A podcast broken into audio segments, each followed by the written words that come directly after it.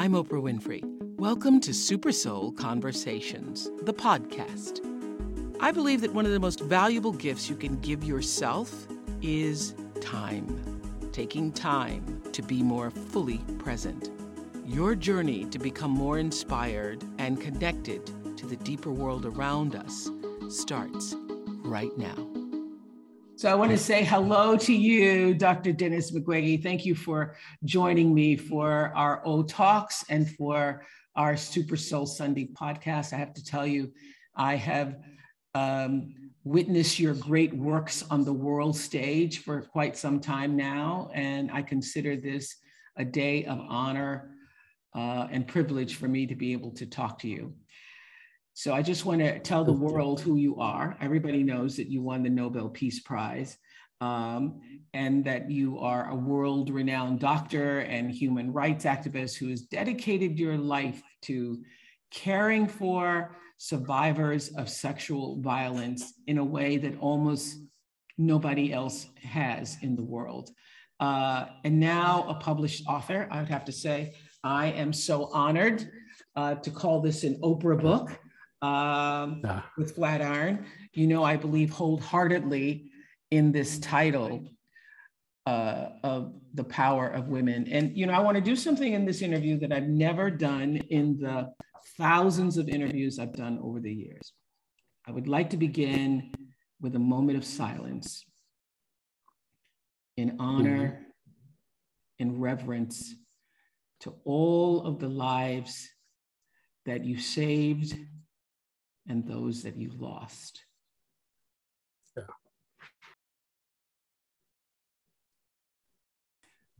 Thank you for that. And I have to say that in reading The Power of Women, I wanted to be a part of the publishing of this book and getting it out into the world.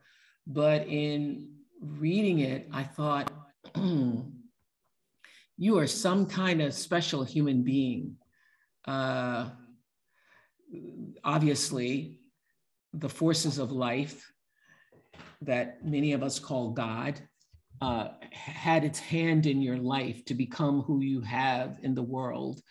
Um, and as I read your memoir, The Power of Women, A Doctor's Journey of Hope and Healing, I couldn't help thinking that your work as a doctor who actually specialized first in maternal health, you were thinking you were going to be working in maternal health, that it was fated.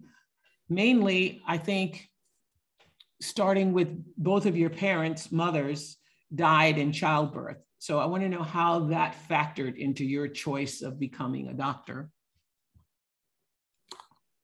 Yeah, um, thank you so much. I want to thank you for supporting this, this book. And I think that really, uh, for me, is uh, meaningful that uh, I can get this interview with you. Um, yeah, uh, when really I was uh, very young, uh, eight years old. Uh, at this moment, my, my father was a pastor, and uh, I used to follow him in his ministry. And uh, something really touched me uh, when I saw my father praying for a child or sick. And um, I think uh, this was something very powerful for me to see that my father could just pray and don't give medicines.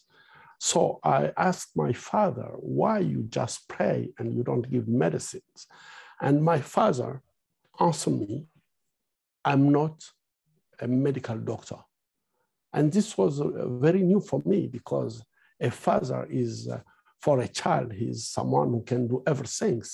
And right. there I discovered that he could just pray and he can't give medicine. And for me, I just tell him, you know, when I'm myself sick, you are just not praying for me, but you are also giving medicine.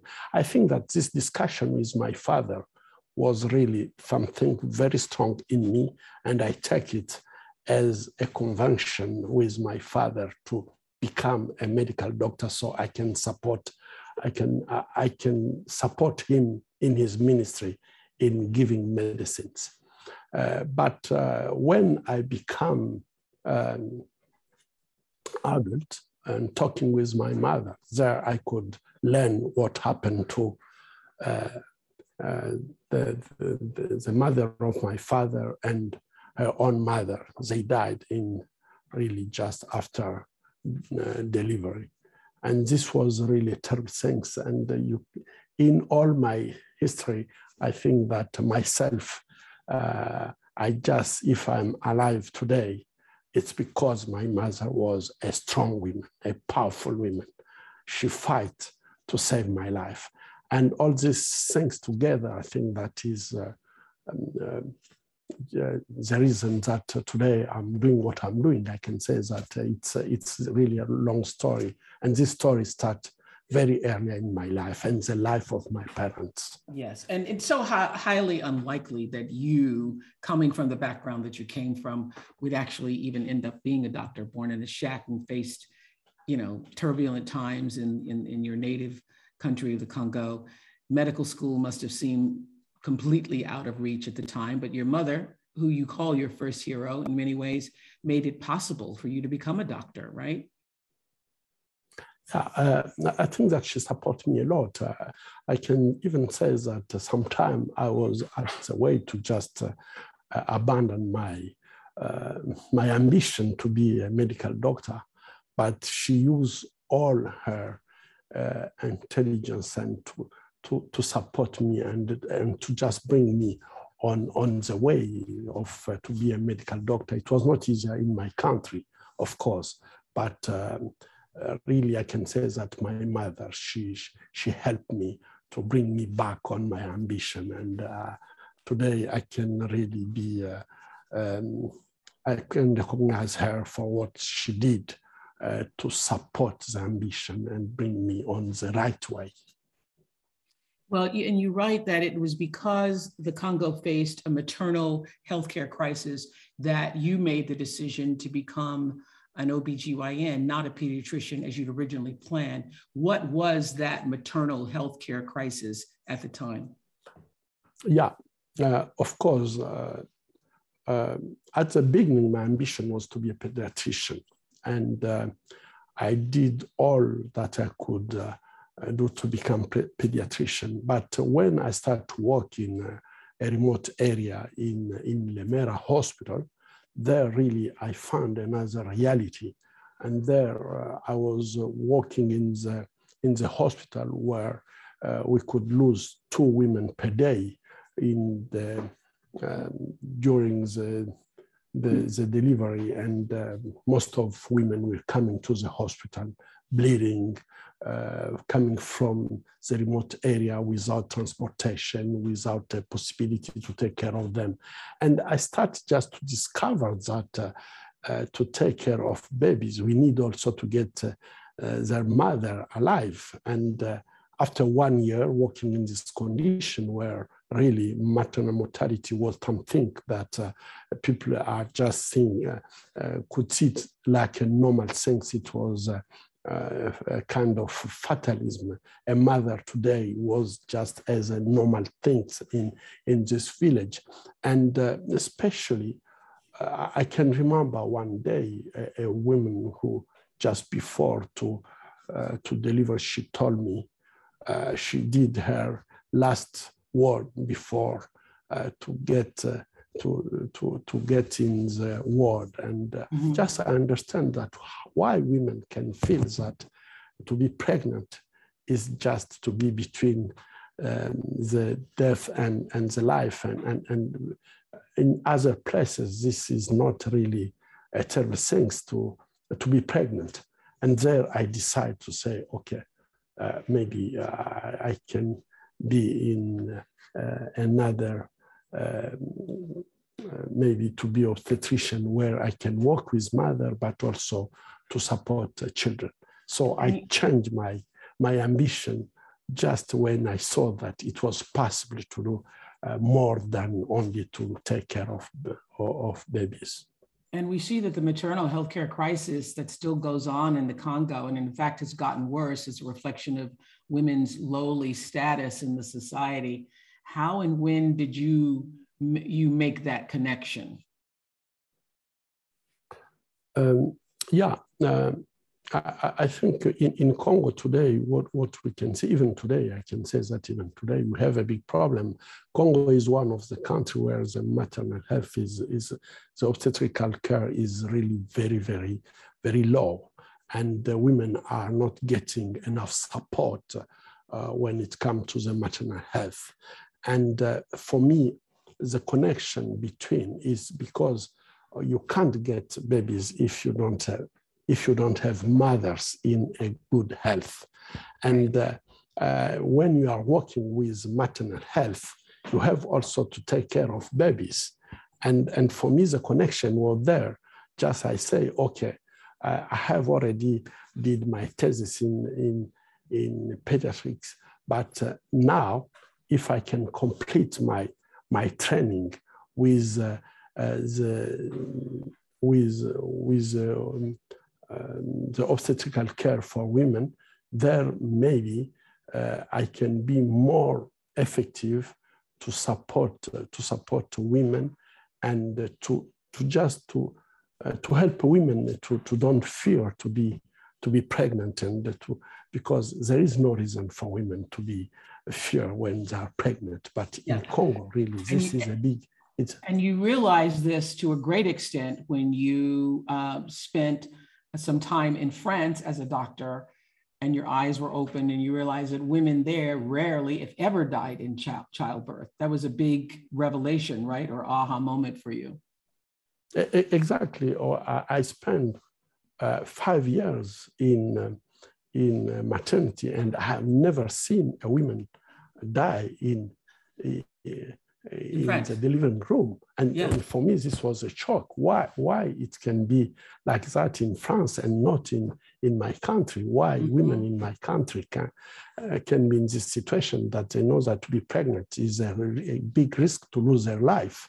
So I think that for me, this was really very touching. And uh, it was also a motivation to say, we can make a difference. We can change things in a good way for women of, of Congo. So I wanted to just say that women were dying in childbirth in large numbers because of the lack of trained professionals, of doctors, of nurses, of midwives to actually see them through uh, labor and delivery. But you know, it's so interesting how we all start out with uh, plans for our lives because I thought I was going to be a fourth grade teacher because I love my fourth grade teacher so much. And I ended up uh, using television as a platform for teaching because God had a bigger dream. You know, the, the, the forces of my life moved me in a different direction than, than being a fourth grade teacher. And you started out in maternal health, and then the atrocities in uh, uh, Rwanda occurred. You described the uh, your primary focus was maternal women's health until the genocide in Rwanda, uh, jumped the border into the Congo, and sexual violence against women spiked and became more of the norm than not. How did that change you? Yeah, exactly. And this is really the, what can I say? It's uh, how my life is changing with circumstances. Yeah. And uh, you thought uh, you were when, going down when, one path, then that war happens and it takes you someplace else. So exactly. when did you know that you were going to, going, going to now spend your yeah, life that, trying to save victims of rape? In the aftermath of the genocide in Rwanda, uh, two years after the war started in Congo, and this uh, the war in Congo is really a war on the body of women, and um, it was my first time to see these terrible things, how, how human beings can uh, be so, uh, do atrocity on the body of women. And uh, I was not prepared to really to take care of women in this circumstance because there is no books talking about this kind of violence on, on, on women to destroy their genital and so on. But uh, for me, uh, I was there and uh, I just feel that I should do something to, to support and help women who come to my hospital with all these terrible uh, wounds on, on their genitals. And uh, I just treat the first, the second, and after three months, I just found that I already treat mm, 45 uh, women with the same stories. I was raped, and after to rape me, they shoot on my genitals, they, they burn, they introduce bayonets and things like that. And uh, this at this moment, really, I didn't think that I will do this kind of things for 20 years. And uh, today is now 20 years. These things is happening and it's still happening even uh, last week before to leave Congo. Uh, I, I, was uh, just in my operating room um, treating, operating a young girl of six years. And it's just terrible, but uh, when I just change, uh, to to become uh, a doctor. Being a young is, girl of six years, did you just say a young six year old? Yes, exactly. Six, six, six, years old. Yeah, she was raped, and uh, all her genital was completely uh, completely destroyed, and uh, they they brought her to the hospital, and uh, yeah, we we just operate her to. and and I think that now I have already operated more than 60,000, 60,000 women with uh, different kind of, of, of wounds on, on their body. Yeah, well, and, uh, and, and I can say that I was not prepared for that. My, my goal was to support, at the beginning, it was to support children. And after I moved and I became obstetrician uh, to support women, and now it's uh, really what I'm doing is just to, to treat all this kind of uh, atrocities on, on women. And I think that this is really something that well, have I, to I, change. one of the reasons why I wanted to support you in, in publicizing this book is to let people know that this is still going on. And you describe yeah. the atrocities some of your patients had experienced. I mean, reading the book, is in itself uh, venturing into a world that for most people is unthinkable.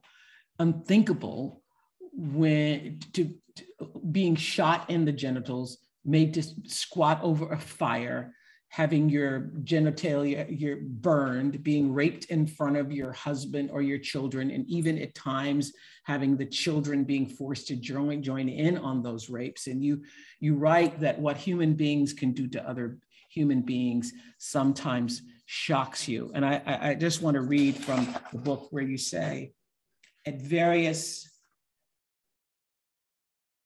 now I was changing again, owing to events beyond my control, to become a specialist in treating rape injuries. And at various points, particularly at the beginning, but not only then, I have doubted whether I could carry on. I have felt my work crush my spirit, sadness descend on me like a shroud. It has yeah. sometimes shaken my faith in my fellow human beings. There is only so much anyone can take of witnessing bodies, lives, and communities being torn apart. So, what has enabled you to carry on from 45, those first three months, to now 60,000 women? Uh, uh, what really is, uh, I can say, supporting me in what I'm doing is the strength, the, the strength of women. I, I could never imagine how women are strong because most of the women, when they come to our, to our hospital, they are in the situation that I can say and uh, say it uh, really. Uh, I, I, I have treated some men and what touched me is when men in is the same condition, when they have their, for example, their, it happens that their sex is cut or, or things like that to men. I have never seen a man who can stand up again and say, I'm a man, I want to go on fighting for my right, for the right of others. But what is really so touching for women, even if they're destroyed completely, even if the, you, you, you can just get impressions that they will never stand, uh, stand up again, but uh, in treating women, I, I'm, I'm so touched with this courage and this, this strength that women have to stand up. And when they stand up, they are not stand up only for themselves. This is really very special. I think that when women stand up, they, they stand up for the right but also for the right of their children, the right of the community. They are just, when it happened to women, they become, most of them become activists fighting for the right of others. And this is really so touching for me and to feel how women are strong, how they are power, because the power of women is not for themselves, is for how they can empower the entire community, their family, and their children and that's why you call the book the power of women i i love the story exactly. that you tell that it's impossible for to care for men after they're suffering because they they go through so many mental health problems you can't get through to them you yeah. they, they have trouble living with the fact that they are going to now be handicapped in some way but that for almost every woman they manage to find a sense and new meaning mm. For their existence, which is just incredible. And the book is filled exactly. with story after story of incredible women. I want you to tell us about Bernadette. You say she is an exemplar of resilience. She was stopped by soldiers and shot in her vagina, y'all, shot in her vagina. And not only did she pick herself up and go and get help, which I can't even imagine that after enduring multiple surgeries, and dashed hopes for having children, she became a skilled caregiver herself. Yeah, I, I think that she's one of the wonderful uh, women I treated in the hospital. And really, I, I can't even uh, believe what she's doing today to support others. And uh, uh when she was doing her, uh, her courses, and I asked her, why do you want to be uh. And she said, you know, doctor, I suffer a lot when it happened to me.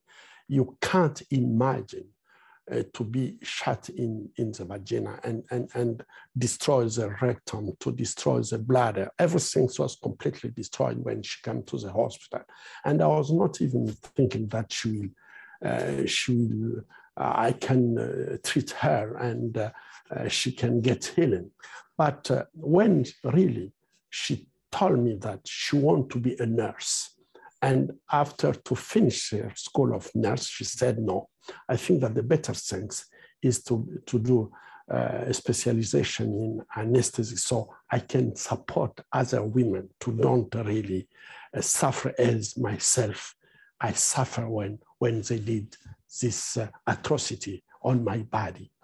And you can't, you can't imagine to someone who suffer like that and say, I don't want other to suffer as myself. Uh, I suffer when they, they, shoot, they shoot on me. And today she's working in our operating room to support other women, to take care of them. And, and, and just, it's like she know exactly what can happen and how the suffering is and to support others. For me, this all these women are just my hero because uh, she, she could be may, maybe mm, very uh, um, angry with others and say what why it happened to me? Why i was not yes, protected yes. by the society and treat the society as just bad people who didn't support her? No the opposite is to say i don't want others to suffer.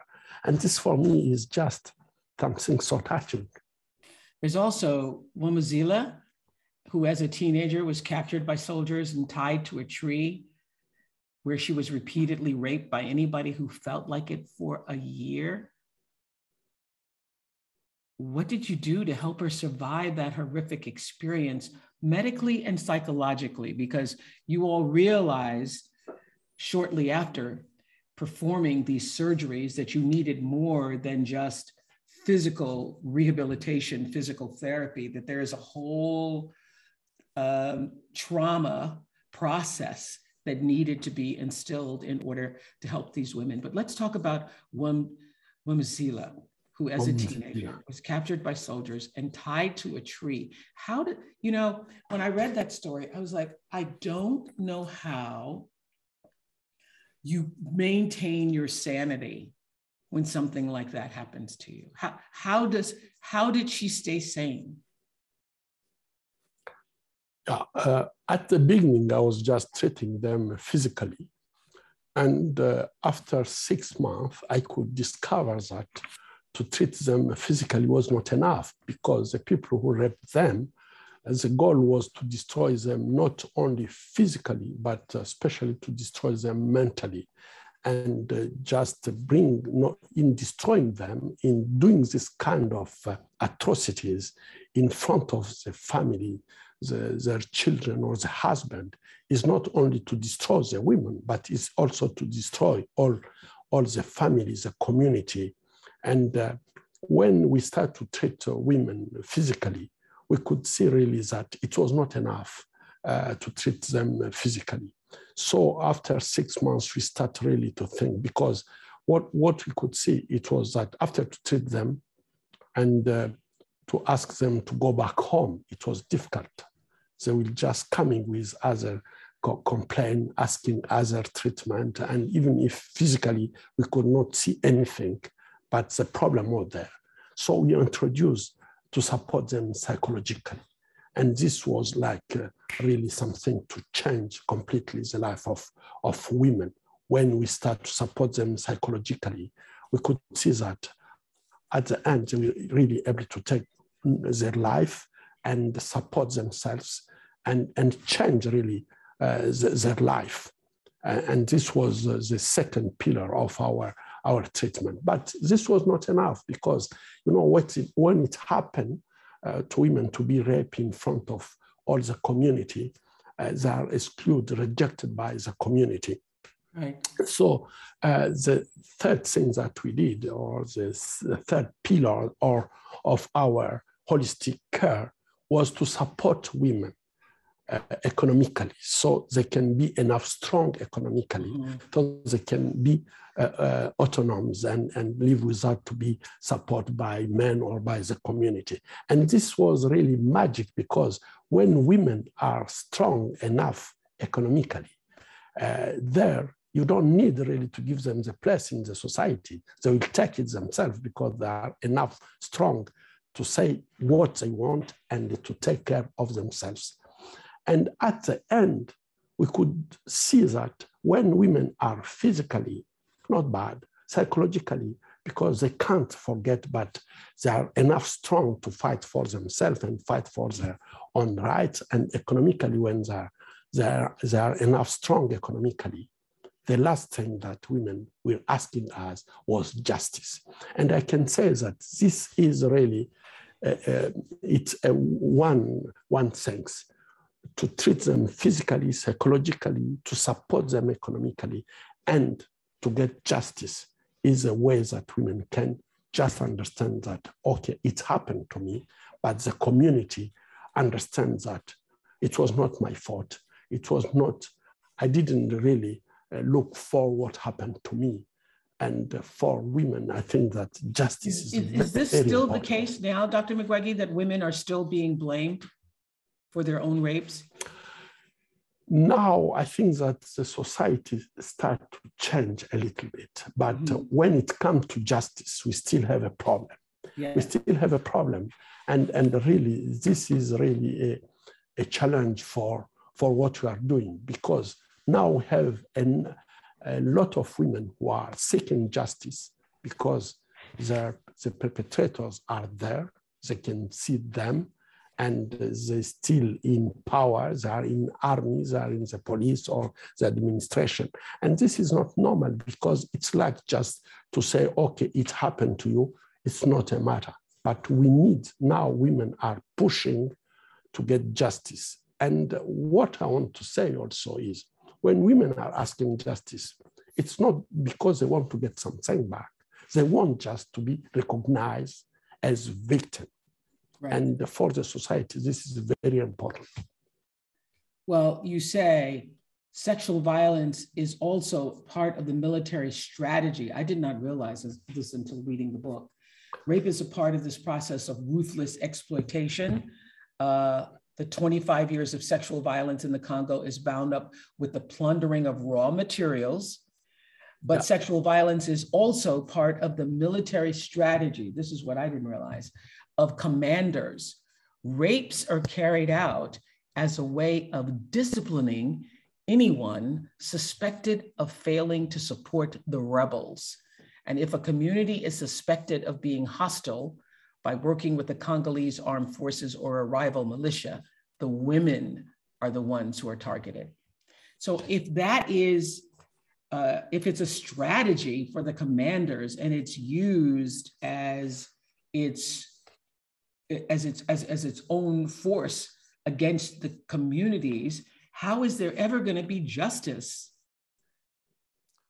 Yeah, uh, I, I, think that to to use rape as a weapon in, in the community is a way not only to destroy women, but it's a way also to destroy all the community. All the communities. And yeah. uh, exactly. Because the and communities don't exist without the women. The women are holding. Exactly. Yes, the women. And, and, and, I think that if you can see how the community is, uh, women are supporting the community. So if you destroy women in the community, the community is completely, completely destroyed. And uh, this uh, weapon of war is very uh, efficient because I, I, I, can see how it's happening in, in many places where rape is used as a weapon of war. It's to destroy the fabric of, of, the, of, of the family, of the society. And when the fabric is completely destroyed, so you can just use the population as you want because this strength of the community uh, when the, the, fabric of the society is destroyed. So the society can't really um, resist or can't fight for, for himself, can't ask his own right.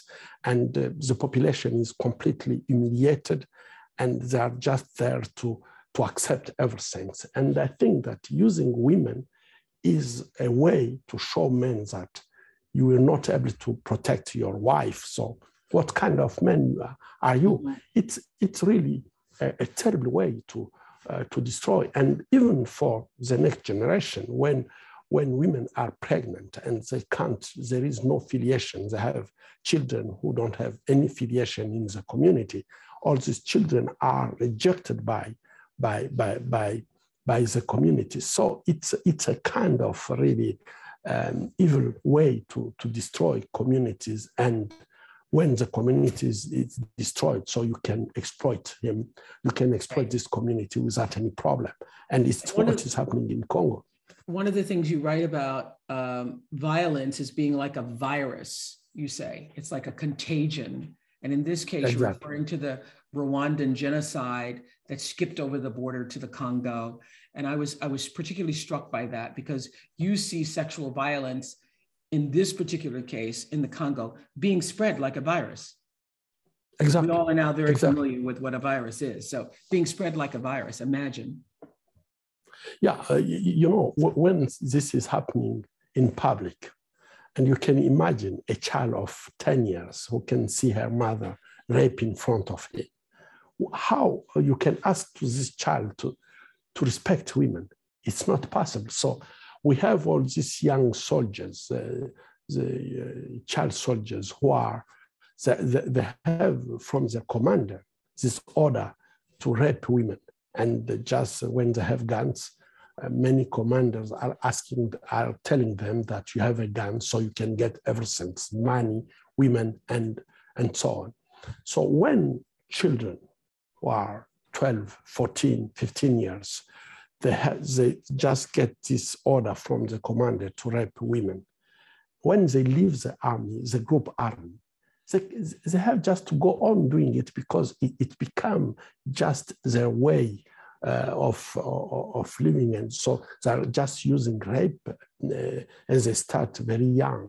And I think that all these uh, children are just in the society as a virus to go on raping, even if they are not in the, uh, the group army, if, even if they are not in the army, they become very dangerous for the society, to destroy mm. the society because they learn to, to destroy women very earlier in, in their life. And uh, uh, that is the reason in, in the book I said that uh, it's like a virus in the society.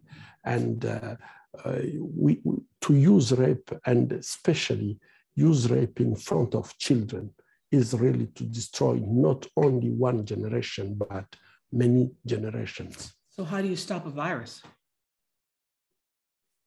Yeah, you know, we are really working very hard with what we call to fight against uh, toxic masculinity because uh, this uh, virus of rape in the community, the only one way is to change the mindset of, of men to understand that uh, to destroy women is to destroy uh, all the society. It's not only to destroy women, but it's to destroy all the, the society.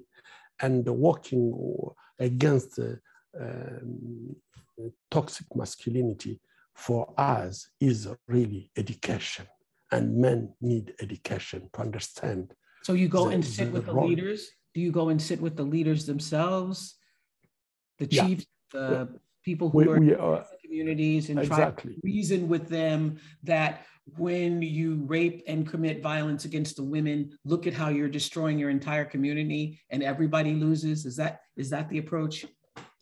Exactly. Our approach is to talk all with uh, political leaders, talking with uh, religion leaders, and uh, to talk with all leaders in the community and talk about this question. And I can uh, assure that we are so surprised to see that sometime when we are talking about this question, people are not real, realizing that this is a term sense. It, it looks like that it can happen for other women, not for my mother, for my sister, for my my daughters. And just if men can start to think that if I can't accept this for my mother, if I can't accept it for my, my daughter or my, my, uh, my wife, why I, I can accept it for others? And just to bring people to think what they're feeling themselves when this happened to one of their relatives. And, and, and, and uh, I think that discussing about this kind of question with men uh, in schools, we are doing it in university and at many places where we can bring men together and talk about this question mm. of uh, toxic masculinity. You know, in many societies, talking about men in patriarchal uh, society is like men have a power men must be strong, he can do everything as men, and so on. And I think that all these things we are doing it without thinking on the consequence of the education of men in our society, in patriarchal society, to, to just show boys that you must be strong, you can't cry, you, you have to, but all these things are bringing just boys to be uh, in another way, to be uh, so aggressive and, uh, and destroying their own communities. But also because women have such a low place in society, even though, even if that woman is your mother, if that woman is your sister, she still has such a low status in society. Tell us about the moment. I can't remember the the uh, officer's name. Uh, I don't know if he was a general or a sergeant, or, but but some person of authority had come to visit your hospital, yeah. and all of the women were put in the room to speak with him. And at some point, he fainted. Yeah. Can you tell us that story? Yeah, exactly. Um, it was um, uh, a general of the army, mm-hmm. and uh, he was a specialist in uh, in forensic uh, legal medicine, forensic uh, at the high level of the country. So uh, he come at the hospital to try to see what we are doing and how we are working with this question. And he was really very proud of himself as a general and uh, mm-hmm. uh, just talking about uh, uh, sexual violence as it was just something that we could solve with with some uh, some solutions and but when he came at the hospital i remember a just a small girl of uh, uh, 12 years, she started to talk to him with authority, showing him how this is terrible for, for the community and how she was raped her, herself and so on. And this commander, he could not resist to these uh, young girls who, who, who were talking with authority. And I could just, I saw how this general uh, fall down and uh, he started to cry and, and just we, we, we just bring him to, to help him because he was in very, very bad, bad condition. And after this, what he told me, he was not thinking that it was so terrible for, for women what he could uh, saw this day. And, and this is uh, really maybe in many cases where uh, people are, when they're talking about sexual violence, they don't understand what is the consequence of, of the sexual violence. And this guy was a general working with a forensic in the army, but uh, he was just thinking that uh, he will talk with, uh, with women and, and just give some advice uh, to, to the team at the hospital. But when after to talk with victim of sexual violence, he just, uh, he, he went back completely changed in his mind how mm-hmm. to see this question of sexual violence because he could just get this testimony from a young girl. Eve Ensler, who now goes just by the name V, wrote the Vagina Monologues, and she became very influential to you and to the patients, victim survivors, and work uh, that you do there. Um, how did that evolve? I know I, I, I read that you loved how she exalted the vagina and inspired women to accept their physiology and be proud of it. You invited her to the Congo, and she listened to all the women's stories or many women's stories, and later helped raise money to found the City of Joy, which offered a safe place for rape victims. So she was instrumental in bringing attention to and helping your organization. Yeah, exactly. When, when she came for, yeah, I was in New York and I got a discussion with her at the School of Law of New York. And after this moment, I asked her, I was so surprised to see that she could talk about the vag vagina uh, clearly. And for me, I'm I'm uh, obstetrician, so I was very happy to see that uh, this question could be uh, she could talk about it openly because uh, I, I, am convinced that uh, um, people are not talking about vagina. It's only the way to to to destroy women because we don't want to talk about it. But uh, when we are, uh, there is no law, there is no face and on, uh, things are happening in a very bad condition. And it was for me the first time to talk with someone who was talking about the vagina openly. So I invited her in, in, in Congo and she came. When she came, I was at the point that uh, really I was psychologically, I was really very, very down and I was just asking myself if I can go on doing what, what I was doing at the hospital. And uh, now when she came, she, she just started to talk about her own experience when it comes to sexual violence, to talk, to talk with girls and, and women at the hospital. And uh, she asked women what she could do for them, and women come with their proposal to ask if uh, she can help them to go to a place where they can wait after to be treated, if uh, uh they can wait somewhere before to go back in their own home. And I, I can remember that uh, she started with dancing with, with women. They invite me to dance with them. And it was just a moment where I just feel this uh, possibility to bring joy in, in the life of, of, of women, and I could see how themselves could express uh, uh, this joy to be supported by someone who has the same experience with them coming from the state. Uh, for women of Congo, it was just okay. So it's not only us, it can happen. Uh, uh, in other places and a place as the state if this can happen. So I think that this moment was really crucial for me because I just feel that I got a new strength to go on with, with what uh, I was doing at Panzi. And uh, So we make the plan to get the City of Joy, and the City of Joy today is working very, very good to support 90 uh, girls each six months to support them, to help them uh, to transform their pain in power and give them possibility to restart a new life. And uh, it's really a good program that we are doing at the City of Joy. You know, I, I fear for you. You seem to be a fearless man, but I fear for you. I, I lost track of how many times there have been attempted assassinations on your life. And that last one, where you lost one of your trusted employees who jumped in front of you um, and literally saved your life. Um, how many times have, have they tried to kill you?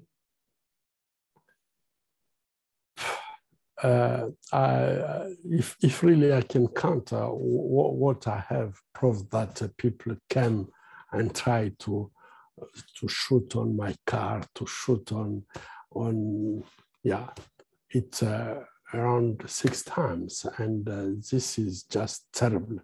Uh, what happened when they come at my place and uh, um, took my two girls as hostage in, in, in my house yes. and after start to shoot and Joseph was was killed uh, in front of me. I don't know how I escape.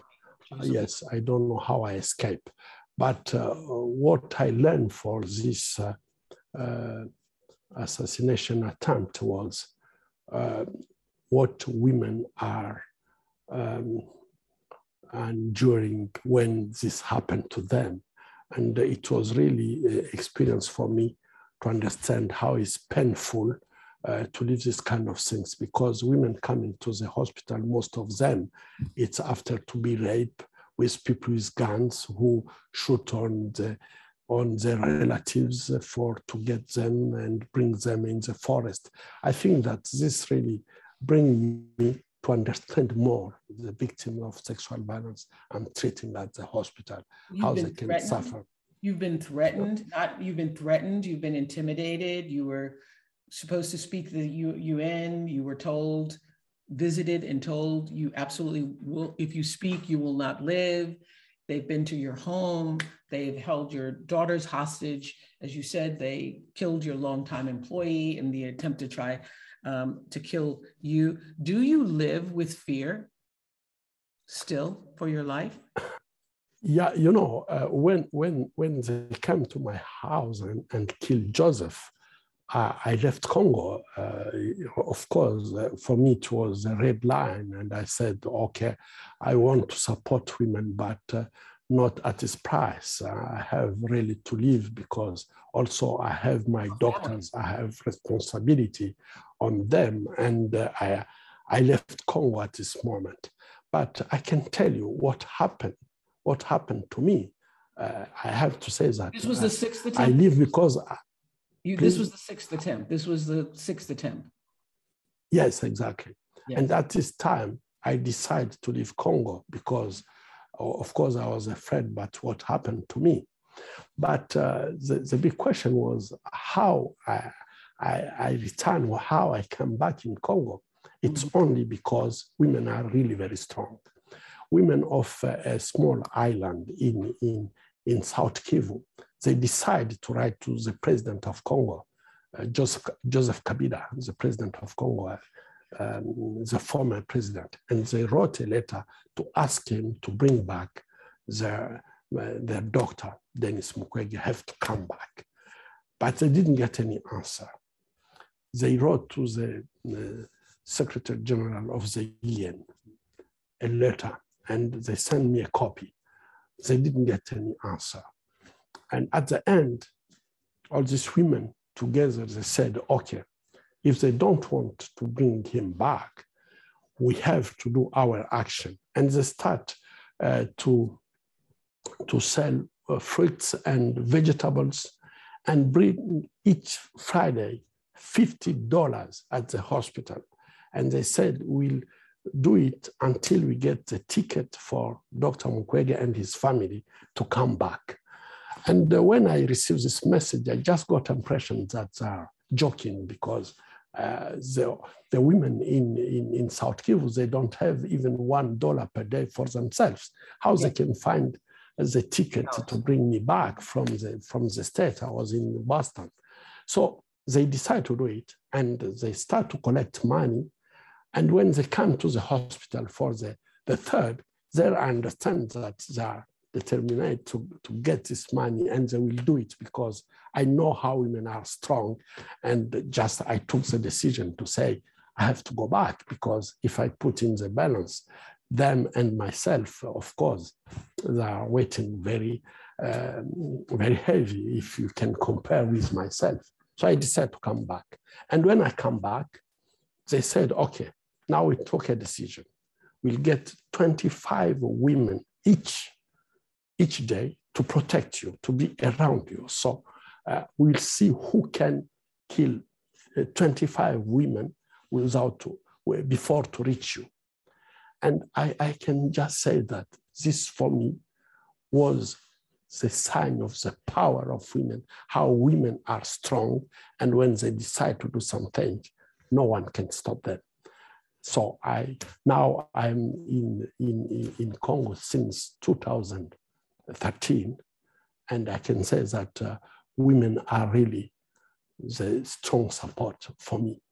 Even if I can be intimidate excuse me, that army of 25 women, do they still show up every day for you or do you have greater protection? Yeah, now, now uh, at, uh, uh, you know, uh, this, uh, this strength brings that uh, the UN react and now I have soldiers of UN who are protecting me at the hospital. I'm living in the hospital because it was very dangerous for me to live in the city and now I'm living in the hospital. It's all, also, it was only also the one way for me to go on treating uh, the women at the hospital.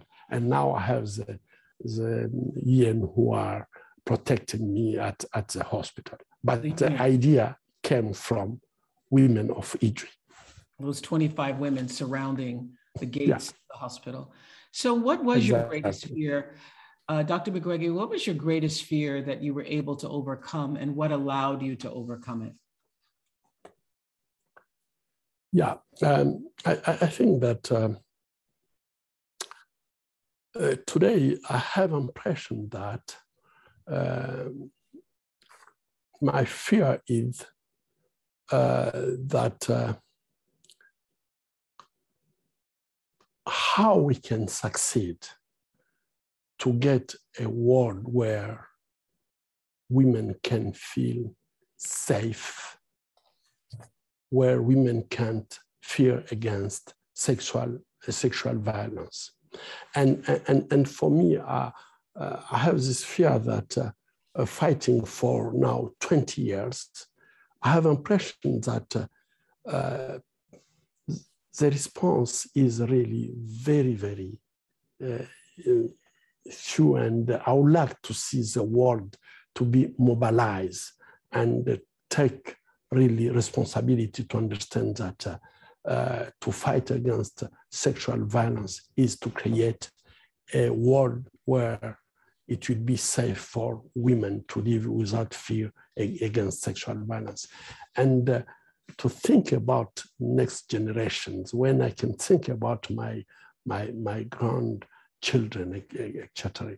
I'm, I'm sometimes I have this feeling that, uh, yeah, after 20 years, I was hoping that maybe we can get a strong mobilization in my country, that all the people can understand that the future of the country is lying in the hands of women. And the only one way is to support them to don't fear uh, uh, against uh, sexual violence, to be safe. But um, yes, I have a fear that the fight that we are doing maybe will be long and and uh, this is really you certainly are a warrior for peace. I mean I, I, feel like obviously you've survived six assassination attempts. Um, I re- recall the time that they shot into your office and shot through your chair and you had just gotten up and moved to another side of the of the of the room or had gone into another another room and they just missed you by by, by seconds then. So obviously there is um, favor and a calling on what you are doing do you fear that now that you have spoken so boldly and that it is in print and that the words cannot be taken back or cannot be misinterpreted, that there is a higher price on your life?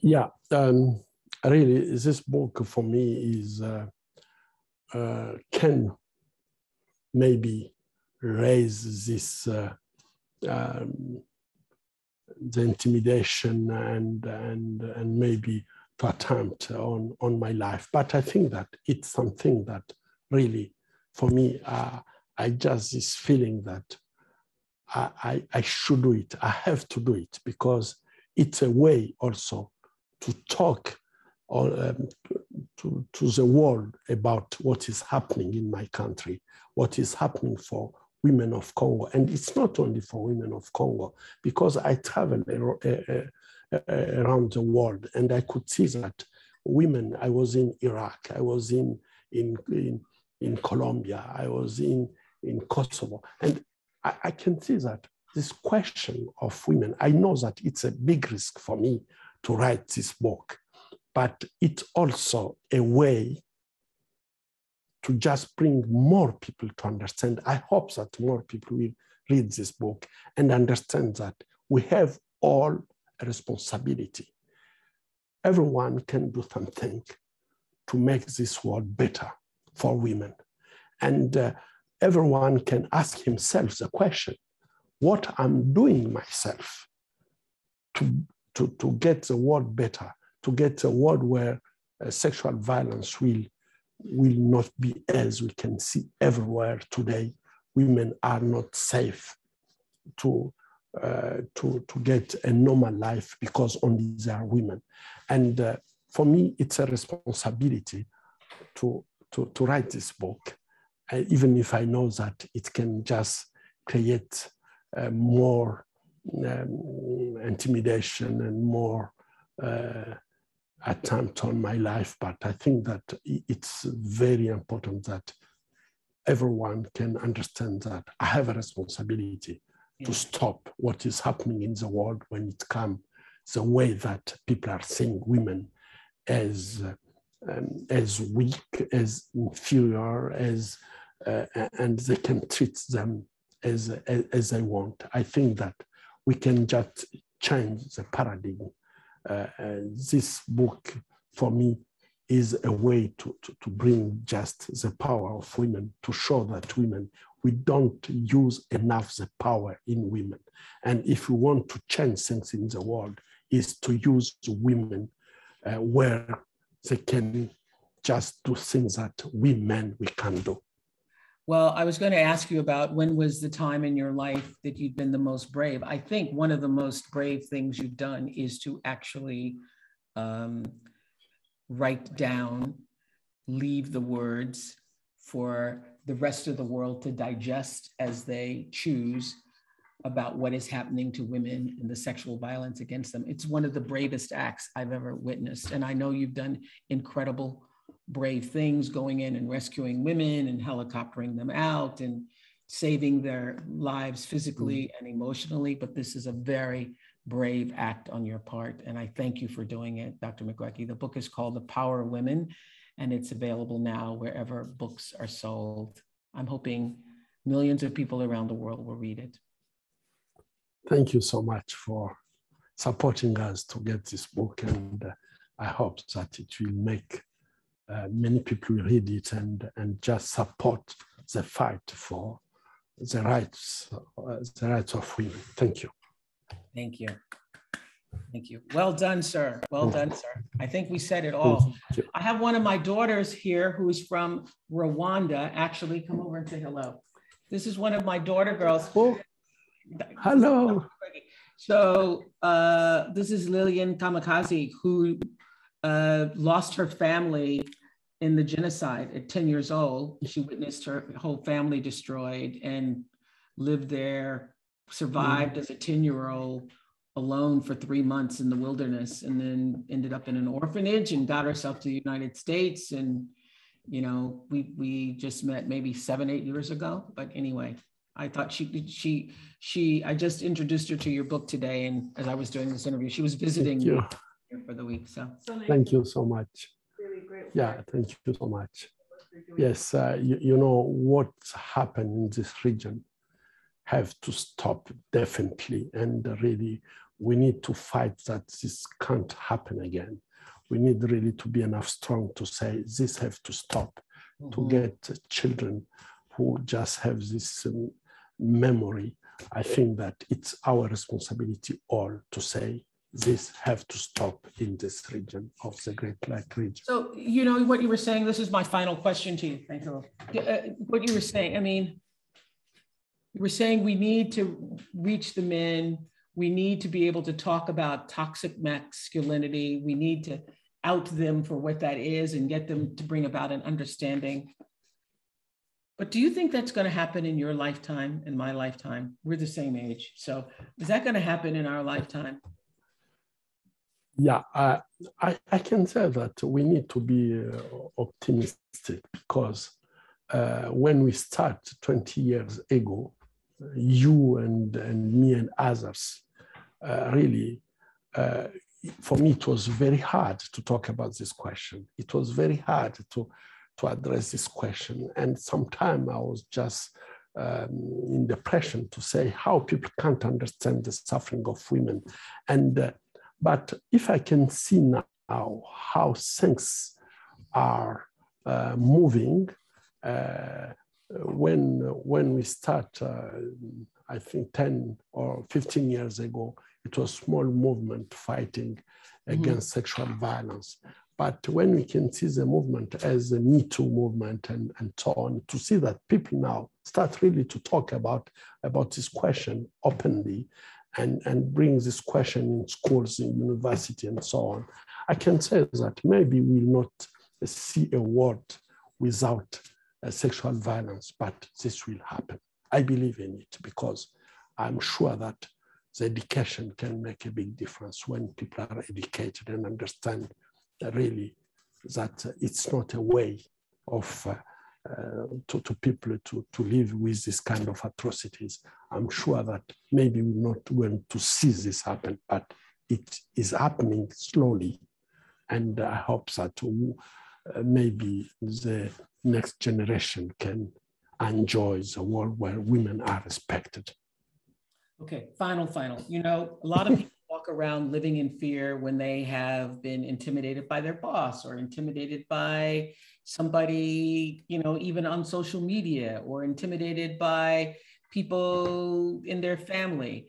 You have been not just intimidated, but have had your life threatened and assassination attempts. How do you not walk around in constant fear that today might be the day? How do you go on with your life and continue to live and grace and bless other people's lives and not live in fear? Yeah, you, you know, I, I, I, really I want to be very, very clear about this question. Uh, I can say that I'm what I am because women did a lot for me. And what I'm doing for women is just to give back what I receive. Mm. And this is from my mother to other women I met in my life, the women I treat at Panzi, at uh, the women I met campaigning for the uh, women's rights, and so on. And I think that this all, all this together is really something that bringing me to don't fear, fear to fear about myself because okay, what I'm doing, That's what it. I'm doing is is what I receive from women. You're not human. You're an angel. I, will give that to you. Thank you so much. Thank, thank you, Oprah. Thank you. It was really a pleasure to talk pleasure. with you. Thank you. Thank you. I'm Oprah Winfrey, and you've been listening to Super Soul Conversations, the podcast. You can follow Super Soul on Instagram, Twitter, and Facebook. If you haven't yet, go to Apple Podcasts and subscribe, rate, and review this podcast. Join me next week for another Super Soul conversation. Thank you for listening.